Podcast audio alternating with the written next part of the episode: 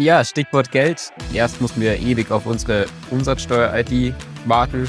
Und sobald wir die hatten, gab es halt dann doch nochmal so ein bisschen diese Hürde, dass sie dann wirklich zahlen, auch weil es ja dann doch schon wieder länger her war, als man es ausgemacht hatte. Aber jetzt haben entsprechend wieder zwei weitere User, die committed hatten, tatsächlich auch auf Stripe das Abo abgeschlossen. Willkommen zum Startup-Tagebuch von Alex und Corby. Wir warten nicht mehr länger auf die perfekte Startup-Idee, sondern begeben uns auf das Abenteuer, komplett ohne Idee ein eigenes Unternehmen zu gründen. Hier im Startup-Tagebuch berichten wir euch von all unseren Ups und Downs und von jedem Schritt auf unserem Weg zum erfolgreichen Startup.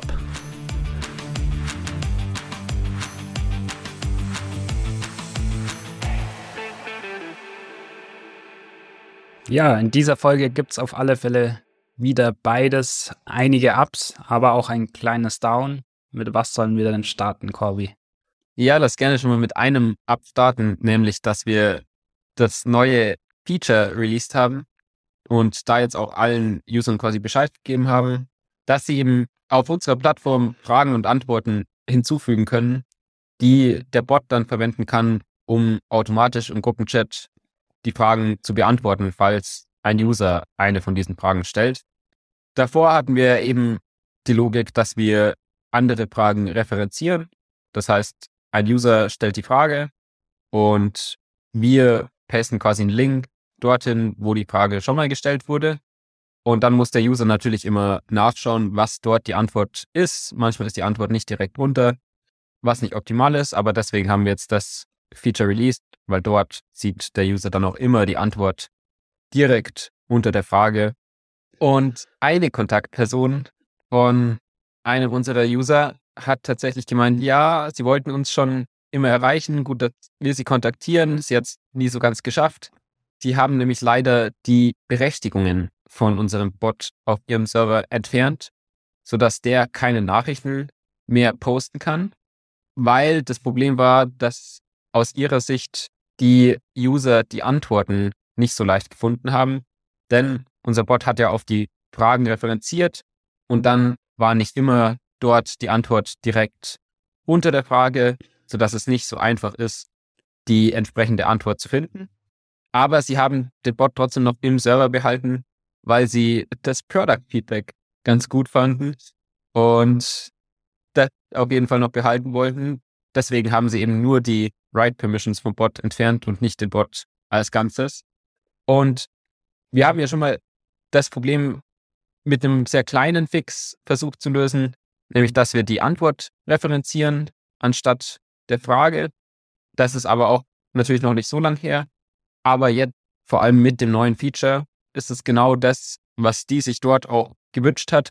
Sie hat nämlich auch geschrieben, dass es cool ist, dieses Feature, und es halt perfekt wäre, wenn dann der Bot direkt auch im Embedding die Antwort mit drin hat bei der Antwort, sodass der User nicht noch irgendwo suchen muss, was jetzt die Antwort ist. Das heißt, das schauen Sie sich auf jeden Fall an und da könnte es sein, dass wir damit wieder die entsprechenden Berechtigungen auf Ihrem Server bekommen und die sozusagen als User zurückgewinnen.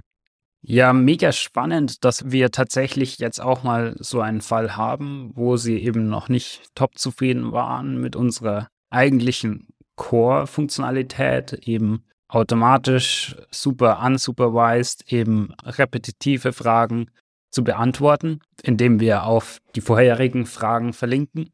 Aber was da natürlich schon super spannend ist, dass sie trotzdem den Bot im Server behalten haben, eben für dieses Product Feedback und dadurch ist es natürlich viel einfacher, sie dann in der Zukunft wieder zu reaktivieren. Eben wie du meintest jetzt zum Beispiel mit unserem neuen Feature Release, den wir diese Woche gemacht haben.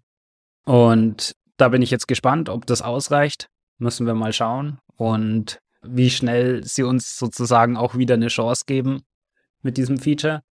Aber natürlich ist das deutlich einfacher, wenn der Bot immer noch auf dem Server ist und man nur wieder die Permissions hinzufügen muss, als wenn sie jetzt den Bot wieder komplett neu installieren müssen für ihren Discord-Server.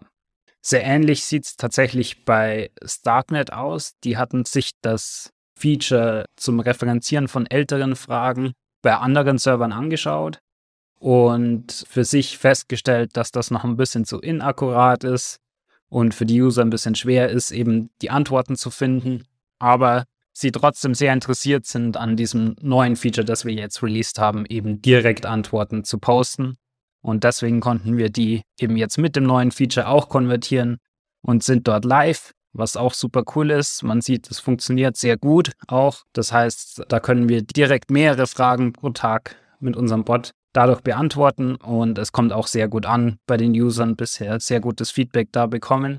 Und zusätzlich zu Starknet hatten wir auch noch zwei weitere neue Inbound-Leads. Einmal Layer Zero, das ist auch ein ziemlich großer Discord-Server, bei dem wir auch gesehen haben, dass wir in den ersten Tagen schon sehr viele Fragen beantworten konnten mit unserem System und auch Meson Network, das ist ein bisschen kleinerer bis mittelgroßer Server, wo ein bisschen weniger Traffic ist, aber es ist natürlich auch super spannend zu sehen, ja, wie verhält sich unser Tool bei verschiedenen Größen, bei verschiedenen Aktivitätsmustern der User in der Community und wo können wir natürlich dann am Ende am meisten Value providen, damit wir dann natürlich auch für unser Tool Geld verlangen können.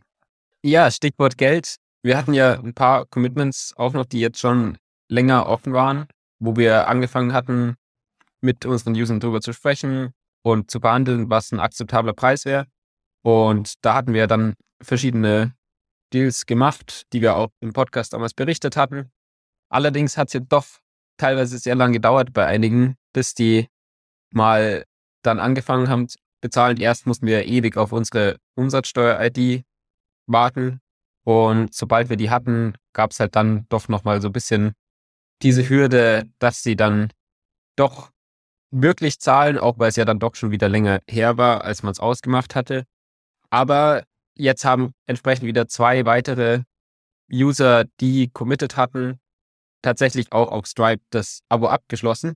Das heißt, unser neuer Standpunkt beim Monthly Recurring Revenue ist tatsächlich 650 Dollar im Monat, was ja doch ganz cool ist, dass wir das mit unserem Produkt, wie es jetzt ist, einfach schon geschafft haben. Und Darüber hinaus ist noch ein weiteres Commitment offen, die jetzt über Rechnung bezahlen wollten. Da haken wir natürlich auch regelmäßig nach, wird man aber sehen. Aber ansonsten geht es natürlich jetzt wieder stärker um ja, das Produkt weiterzuentwickeln, als auch dann mit der Zeit natürlich mehr User zu Paying Customers zu konverten. Ja, man muss ja dazu sagen, jetzt in den letzten Wochen und Monaten hatten wir einfach gar nicht mehr die Zeit, um groß unsere aktuellen User zu wirklich zahlenden Kunden zu konvertieren, weil eben so viel Zeit ins Fundraising gegangen ist und auch in das Onboarding von neuen Nutzern. Und das ist auch tatsächlich das Wichtigste für uns aktuell. Also mehr Distribution im Markt ist einfach gerade wichtiger als zu sehen, ja, dass ein paar dafür zahlen. Beziehungsweise die ersten zahlenden Commitments waren natürlich super wichtig, dass wir generell wissen, okay, unser Tool wird nicht nur als Bot aufgefasst und mit 10 Dollar pro Monat bewertet, sondern wirklich schafft einiges an Wert. Und das hatten wir eben durch diese ersten Commitments schon validiert. Und Jetzt ging es uns ja nicht darum, dass wir unbedingt möglichst schnell profitabel werden. Da wir ja eh eine Runde raisen, ist das nicht das erste Ziel. Aber natürlich muss man dann jetzt in den nächsten Jahren schauen, dass man da auf alle Fälle auf einen signifikanten Monthly Recurring Revenue kommt. Vor allem, wenn es dann auch darum geht, dann die nächste Runde zu raisen. Weil die natürlich dann deutlich mehr noch datengetriebener wird bezogen auf eben die Revenue, die man wirklich einnimmt. Ja, und dann gibt es noch ein exciting News. Und zwar hast du, Corby, einen deiner Freunde davon überzeugt, bei uns mitzuarbeiten. Genau, ja, der fand es auf jeden Fall spannend, was wir machen und hat auch Lust, in so einer Early Stage eben mit dabei zu sein und so auch da eben das Produkt mitzushapen.